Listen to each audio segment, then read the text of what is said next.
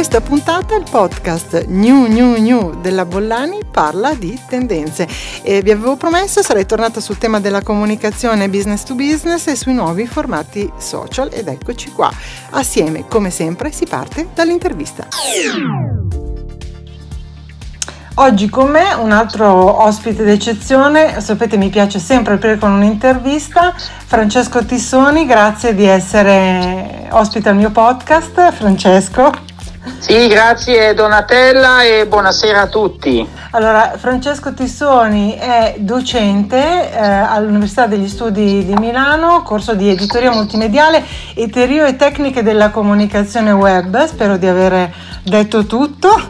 È docente della Business School, tra l'altro è stato uh, mio docente in uno dei master in comunicazione digitale eh, e ha appena eh, pubblicato un libro, cito il titolo Web dei dati fra intelligenza artificiale e semantica, edito da Unicoepli ma si trova diciamo, su tutte le piattaforme eh, di acquisti online eh, dei libri, dei volumi, eh, molto facilmente quindi acquistabile nei quali insomma, tu diciamo che sei un espertissimo del tema di eh, editoria digitale, delinei un po' qual è la tendenza e anche questo rapporto con l'intelligenza artificiale che ha cambiato, mi sembra, molto negli ultimi tempi la comunicazione.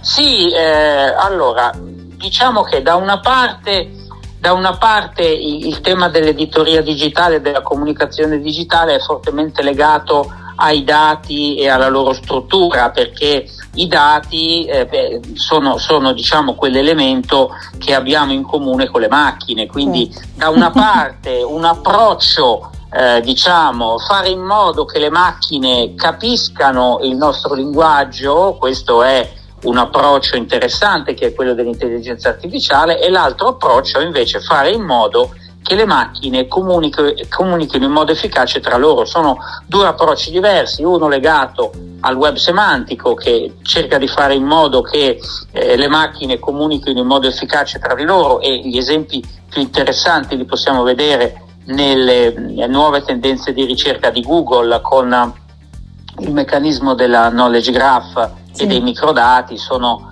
quelle finestrelle, se voi cercate per esempio Vincent Van Gogh sì. su Google, vedete un riquadro di solito nella, nella pagina del, da, da, da, da, desktop fisso, lo vedete nella parte in alto a destra una, uno snippet molto ricco con un sacco di informazioni, quello è ottenuto mediante la semantica. E l'altro approccio interessante è invece quello di far sì che le macchine riescano a comprendere e a capire il nostro linguaggio e questo è l'approccio dell'intelligenza artificiale e qui ci sono una serie di esempi piuttosto, piuttosto interessanti di cui si potrebbe parlare in effetti.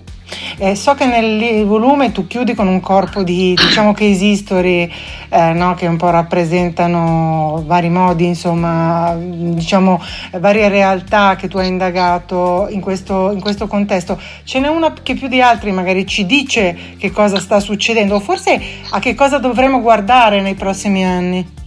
Allora, eh, ci sono diversi fenomeni interessanti. Diciamo che nel nostro panorama italiano i, i, fenomeni più noti e interessanti sono quelli relativi alla traduzione, alla traduzione automatica realizzata con l'intelligenza artificiale, ci sono diverse applicazioni che lo fanno, la più nota è Google Translate, ma non volevo so- soffermarmi su quello perché è una cosa molto nota, quanto invece mi soffermerei sulle applicazioni capaci di creare il linguaggio umano. Questo è qualcosa di decisamente diverso.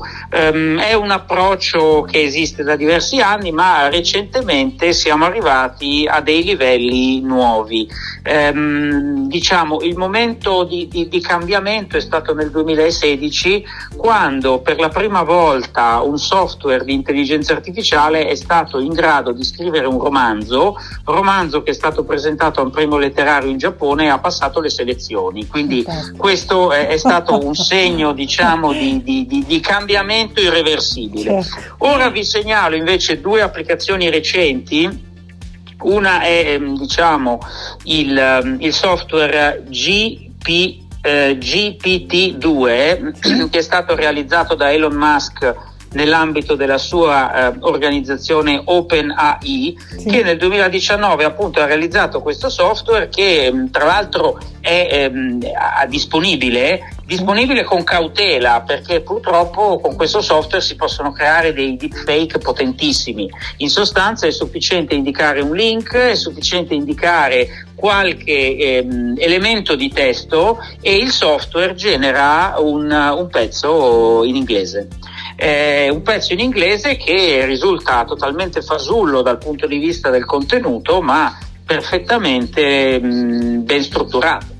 Eh, di queste applicazioni ce ne sono anche altre, ce n'è una che si chiama AI Writer, che sì. anche non è male, questa qui l'ho provata e nel libro ci sono degli esempi, perché appunto la, la, la cosa impressionante è la capacità di generare eh, degli articoli. Al momento ehm, questo accade con l'inglese, però mh, mm, ecco, si profila una rivoluzione del mestiere del copywriter, quindi non più tanto e solo uno scrittore di contenuti quanto un abile redattore che è in grado di intervenire rimettendo le mani su questi pezzi e renderli decisamente migliori, anche se l'originale, diciamo, fornito da queste macchine ha una lettura frettolosa da parte di un utente umano eh, può, può, essere diciamo pericolosamente simile alla scrittura, scrittura umana, umana ecco. sì, immagino.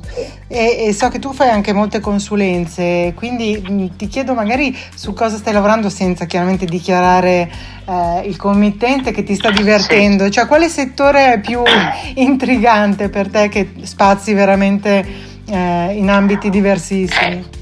Allora, questo è, è, è, un discorso interessante, non posso rivelare il no, cliente, certo. però diciamo che ehm, il, lavoro, il, lavoro, è quello di una risistemazione, semantizzazione di una gigantesca banca dati.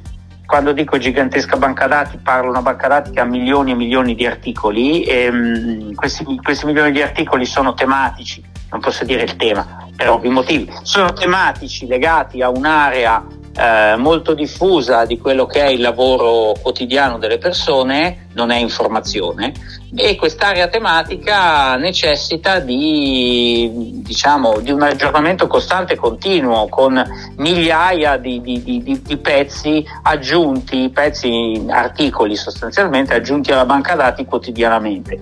L'enorme problema è diciamo, rendere questa massa di dati oltre che aggiornata, cosa che, che, si riesce a fare, renderla anche perfettamente adeguata alle ricerche degli utenti e ancora renderla eh, classificabile eh, in un modo che sia perfettamente corretto, ma nello stesso tempo il più automatico possibile per ridurre i costi.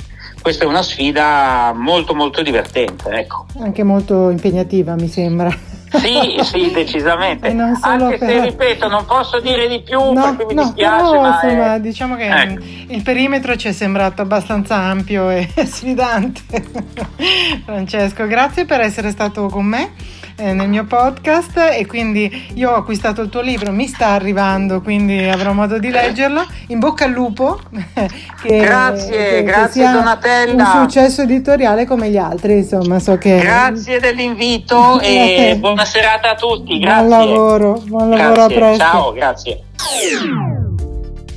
Influencer marketing, TikTok, social audio, live shopping, insomma le novità sono tantissime. Che cosa dicono i forecaster, cioè chi fa previsioni su come si stanno eh, evolvendo le piattaforme di comunicazione social e come il business to business eh, può approcciare e affrontare queste novità. Eh, parto dall'analisi di Talkwalker, che è una piattaforma per l'analisi e il monitoraggio dei social media e ehm, la consumer intelligence e che dà appunto una, una, previsione di quelli che saranno i trend del 2022. Lo dava un paio di mesi fa, ma vediamo che si stanno in realtà consolidando queste, queste linee di tendenza. Innanzitutto dice che saranno le community a prendere il controllo e i brand dovranno adattarsi alle richieste, alle modalità di comunicazione di queste eh, comunità. Eh, sostiene questa tese HotSuite, lo sapete che è uno strumento di gestione di social media, un servizio che collega molti social account per gestirli in modo più rapido e anche centralizzata che definisce sempre più importante coinvolgere le comunità naturalmente nello sviluppo delle brand strategy e, e quindi mh, impossibile però farlo senza investire nel social listening e quindi servizi che loro mettono a disposizione, quindi Sava Sandir, e senza fidarsi agli influencer. Ecco, questo è l'altro tema centrale. Non a caso eh, due dei social media trend 2022 eh, definiti da, questi, eh, da queste realtà mettono eh, appunto d'accordo gli esperti. Eh, gli investimenti in campagne di influencer marketing eh, sono centrali. Nel 2021 più di un brand su due aveva all'attivo delle collaborazioni appunto con influencer. Chi, chi sono gli influencer? Ecco, io non so, farei un tornerei al mondo che ho vissuto io molti anni fa eh, e che è quello dell'editoria e li definirei autori o comunque spesso eh, vengono definiti creatori possono garantire contenuti di ottima qualità, sempre originali, eh, spesso ci si, aff- mm, si, affida a influencer esterni, quindi personalità, opinion leader anche di settori specifici, ma sta nascendo una nuova tendenza che è quella di coinvolgere anche le persone d'azienda, quindi def- mh, mm, far crescere dei veri e propri influencer interni. Insomma, io in questo caso li definirei quasi anche degli evangelisti, cioè chi presta il proprio volto no? la propria passione a raccontare la marca. Eh, possono essere dipendenti, collaboratori eh, e manager. Naturalmente questa realtà che è in crescita avrebbe bisogno poi di policy interne, ma lo vediamo anche eh, per l'uso dei social media mh, mm, che come profilino e anche definiscano il perimetro entro il quale un collaboratore può parlare della marca e anche eh, le modalità. Eh, come abbiamo appunto detto, il tema degli influencer e dell'influencer marketing è sostanziale, è centrale. Un'altra realtà che è Territory Influence, è un'azienda che si occupa di influencer marketing ma a livello eh, europeo, ha prodotto un rapporto di insight basato proprio su un campione molto ampio, selezionato in 10 paesi europei e ne ha definito, ha definito 5 macro aree di crescita di, questo, uh, di questa attività. Eh, prima, il primo dato che emerge è che il 75% del campione afferma di fruire contenuti in formato video short più volte a settimana. Eh, il 71% non crede che l'affidabilità di un influencer sia direttamente connessa con il numero di follower perché dichiara chiunque può ottenerli, io aggiungo acquistarli. Il 63% tende ad acquistare prodotti raccomandati e recensiti dagli influencer, specialmente eh, quando combinano eventi live ehm, il 76% pensa che gli influencer possano aiutare i brand a compiere azioni necessarie e condurre i loro follower al cambiamento, mentre il 44% si immagina nel metaverso, soprattutto eh, appunto mh, mm, se uno, un influencer, eh, è connesso. Quindi diciamo pensano che in futuro eh, l'influencer marketing dovrà trovare la sua collocazione idealtipica nel metaverso. Ecco, eh, gli autori, dicevamo, gli influencer sono autori e aumentano i guadagni per i content creator e quelli che io appunto eh, continuerei a pensare in qualità di eh, autori anche se poi i format eh, sono i più diversi.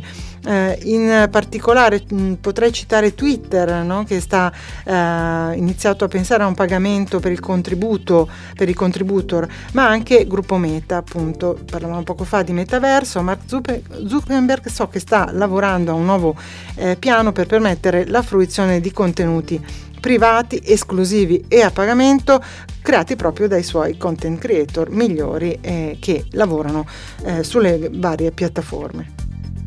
Se si parla di business to business, naturalmente la vendita, cioè il vendere attraverso i social è un tema eh, centrale, è un'opzione che conviene soprattutto alle piccole eh, aziende. Ehm, eh, questa attività è molto diffusa in alcune aree geografiche, lo sappiamo, Stati Uniti eh, e, e, Cina. Eh, il ruolo degli influencer e dei creatori è eh, cruciale, soprattutto se appunto organizzano e lanciano dirette in cui partecipano ai live organizzati dai brand anche per la vendita. Ecco che una delle tendenze tendenze che emerge è proprio quello del live shopping o shop streaming. Ecco, insomma, la, eh, la maggior parte delle piattaforme ha introdotto delle future per gli acquisti sui social e nuove impostazioni eh, stanno per arrivare, insomma, mh, vengono sviluppate con una grande, eh, grande velocità. La grande e vera novità, next big thing, appunto, è proprio questa, il live shopping, la possibilità di acquistare durante le eh, dirette sui social l'azione degli influencer eh, viene sostenuta eh, dall'intelligenza artificiale e realtà aumentata e lo saranno sempre più eh, anche in futuro. I brand stanno infatti studiando delle nuove modalità per far interagire eh, gli influencer con gli utenti grazie appunto a queste tecnologie innovative eh, potremo appunto vedere anche nuove applicazioni in questo senso. Altro tema fortissimo che emerge eh, dalle ricerche delle realtà che vi ho eh, citato sono i video. Naturalmente ehm, la lunghezza, perché l'abbiamo visto, video molto corti vengono già eh, visti abitualmente su più piattaforme, ma pare che i video siano, stiano diventando sempre più lunghi. Lo dimostra TikTok, ad esempio, che rende disponibili delle clip eh, da 3 minuti, dove mh, addirittura i creatori, gli influencer possono intrattenere gli utenti più a lungo, no? e anche con delle micro chiacchierate, diciamo.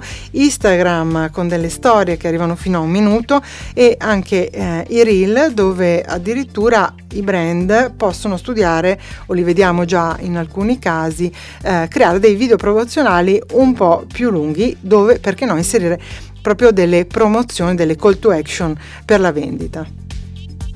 In questo scenario i valori del brand saranno sempre eh, più importanti, naturalmente. Eh, diciamo che nella prima ondata del, del web i consumatori hanno eh, fatto molta attenzione alle offerte, ai prezzi, al servizio e adesso sono alla ricerca di brand affidabili, sostenibili, inclusivi, lo vediamo insomma frequentando le piattaforme. E eh, un tema eh, portante per gli influencer sarà proprio quello di scegliere i brand eh, giusti giusti perché in queste operazioni che sono coautoriali, no? l'abbiamo visto, di creazione di contenuto, l'influencer e l'azienda unitamente o di a volte mi viene da dire co-marketing, no? sempre ugualmente tra eh, brand e influencer, ecco bisogna stare attenti che eh, quello che, eh, che, il brand che si sceglie sia eh, affidabile e credibile. E aumentano i canali, lo dice sempre Talkwalker, eh, che questi piani editoriali sono sempre più omnichannel, quindi eh, la, cam- la, pandemia ha un po' cambiato abitudine, ha spinto in più direzione, quindi insomma, i piani editoriali sono un mix eh, il risultato no? di posizionamenti di format molto diversi e si va anche verso il social audio. Io non posso che esserne contenta realizzando un podcast, essendo una fan della radio, dell'utilizzo della voce. Ecco, eh, dopo il successo di Clubhouse, che però abbiamo visto è stata un po' una meteora, Facebook Live Audio Room eh, e Twitter Spaces, eh, potrebbero aumentare nei mesi prossimi gli investimenti in social audio. Questo lo dicono sempre le piattaforme delle quali vi ho citato uh, le survey e per le aziende marketing sarà sicuramente una prova di creatività e naturalmente la novità in particolare del mezzo sarà eh, come dire porterà a, dover verificare qual è il giusto tono di voce no? per raccontare il proprio marchio Tornando ai short video, invece, eh, sempre Influencer Marketing Hub, invece un altro operatore del settore, ha confermato che oltre l'80% dei contenuti social continuerà ad essere video. Questo eh, l'abbiamo visto e che TikTok appunto è, sarà la piattaforma eh, più utilizzata, più frequentata con oltre un miliardo eh, di visitatori. Ehm, e TikTok è sicuramente tra le piattaforme eh, più popolari per la generazione eh, Z e mh, mm, come dire, che supporta e incentiva, lo abbiamo visto, creatività e libera espressione, che è una delle caratteristiche distintive proprio di questa uh, generazione, dell'utilizzo che fanno uh, dei media.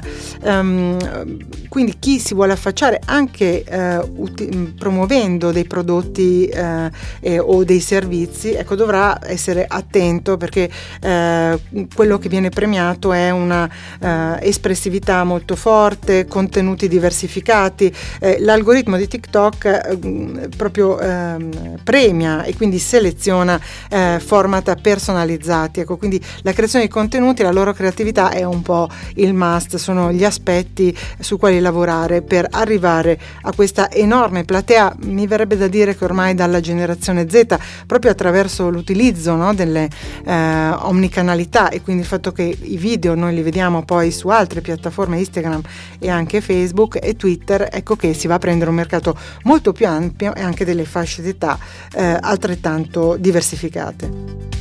Beh, chiudo citando un altro aspetto che non è solo quello della creatività ma anche dell'emotività. Eh, eh, TikTok appunto può essere il canale strategico in cui sperimentare una comunicazione anche emotivamente no? più convincente da parte delle, delle marche. Eh, qui invece cito il caso di LinkedIn che in una uh, delle sue ricerche, certo che LinkedIn è un canale molto più istituzionale, insomma lo metterei tra virgolette, ma eh, così è eh, per parlare, perché no, del proprio, della propria competenza, dei propri servizi e dei propri prodotti. Ecco, proprio invece LinkedIn LinkedIn ci dice che uh, le strategie di marketing business to business che attingono dalle emozioni e quindi che riescono a suscitare emozioni nel pubblico hanno effetti di business sette volte maggiori rispetto a quelle che fanno uh, appunto um, uh, che, che, si basano insomma comunicazioni che si basano più sul versante razionale appunto o sulla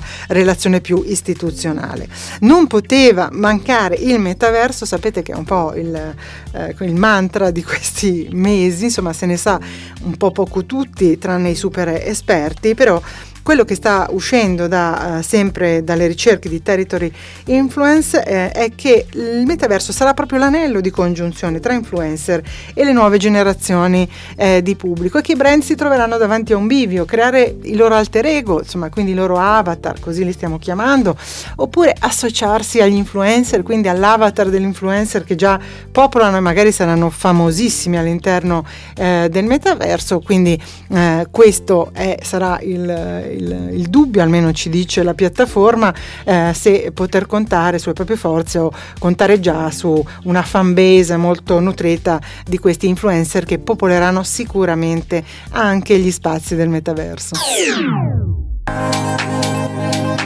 non si può non chiedersi se il metaverso sarà il nuovo marketplace, io l'ho già fatto e vi rimando nel summary al podcast nel quale ne parlo, ne parlo anche con Luca Lisci, espertissimo di intelligenza conversazionale non solo, che ci, sta, eh, ci ha raccontato di come cambieranno eh, i nostri modi di acquistare, la propensione all'acquisto anche proprio attraverso le piattaforme che utilizzano l'intelligenza artificiale. Ma noi, cioè chi lavora in questo mondo, sta aspettando il salone, il fuori salone. Continuate a seguirmi per le anteprime e non solo.